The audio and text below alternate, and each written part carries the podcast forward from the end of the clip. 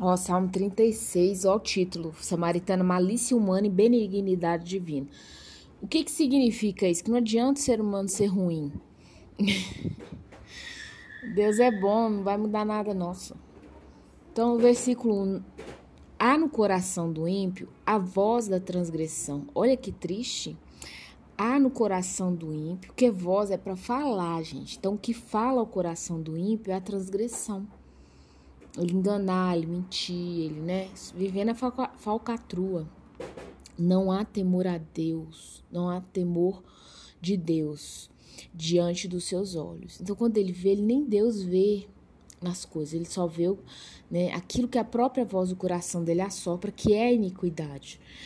É, depois você vai lá em Provérbios 9, 10, que fala que o, né, o temor do Senhor é o princípio da sabedoria. Então, assim, é, você já vê de cara que o ímpio é um tolo, né? Se ele não tem esse princípio, ele é um tolo. No 5, versículo 5, a tua benignidade, Senhor, chega até os céus, até as nuvens, a tua fidelidade. Por que que chega? Ela parte de algum lugar. Você só chega num lugar se você partir. Então, ela parte de onde? Daqui que Davi está falando, que parte daqui e para lá volta, para os céus, né? A tua justiça é como as montanhas de Deus, e os teus juízos como um abismo profundo.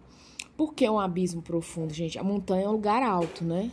Então, tem um salmo, inclusive, que Davi fala: olhe para os montes de onde me virá o socorro.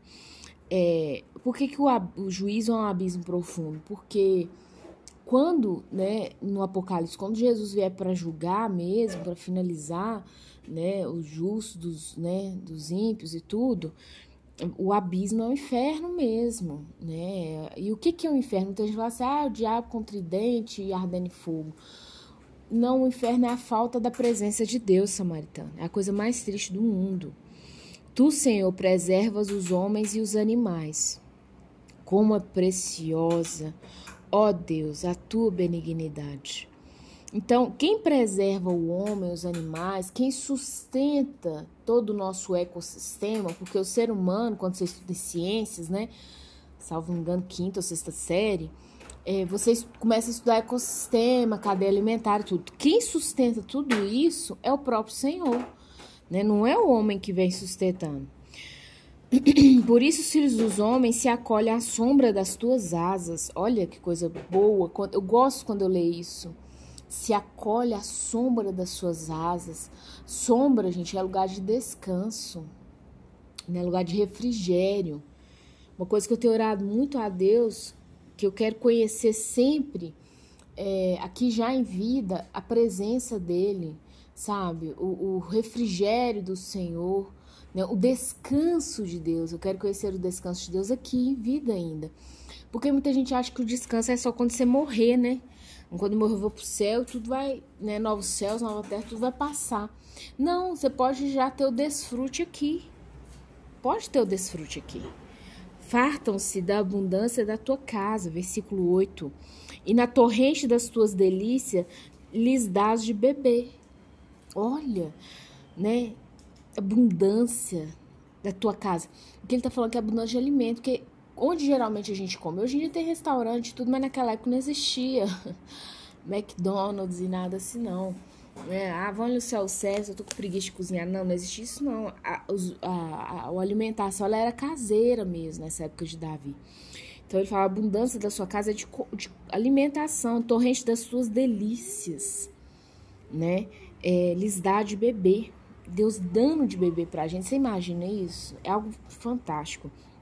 Pois em ti está o manancial da vida, na tua luz vemos a, a luz. Olha só, depois você lê Salmo 119, 5, Provérbios 20, 27. Não vou ler para você, mas para você entender um pouco mais o que, que é a luz do Senhor. Então, Salmo 119, 105, versículo e Provérbios 20, 27 contínua a tua benignidade, benignidade aos que te conhecem. Não para, não, é contínuo, sempre está lá. E a tua justiça aos retos de coração. Não me calque o pé da insolência. A gente, pior coisa é uma pessoa insolente também, é uma pessoa difícil de conver. Nem me repila a mão dos ímpios. Hum, retrai sua mão, né? Com relação ao mundo dos ímpios, não. É, tombaram os obreiros da iniquidade, estão destruídos, já não podem levantar-se. Aqueles obreiros, porque aquelas pessoas que servem a iniquidade, né? É, tombaram, interessante, porque você só tomba algo sem vida, né?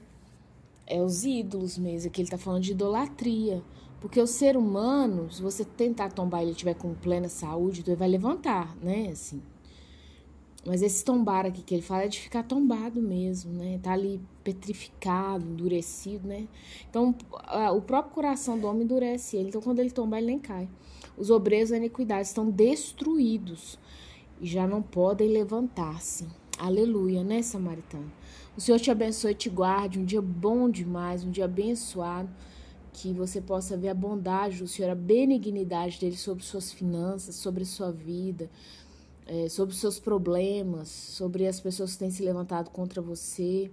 Peço ao Senhor para fazer esse raio-x na sua vida e que Ele possa sim te mostrar a benignidade dele dia após dia, tá bom?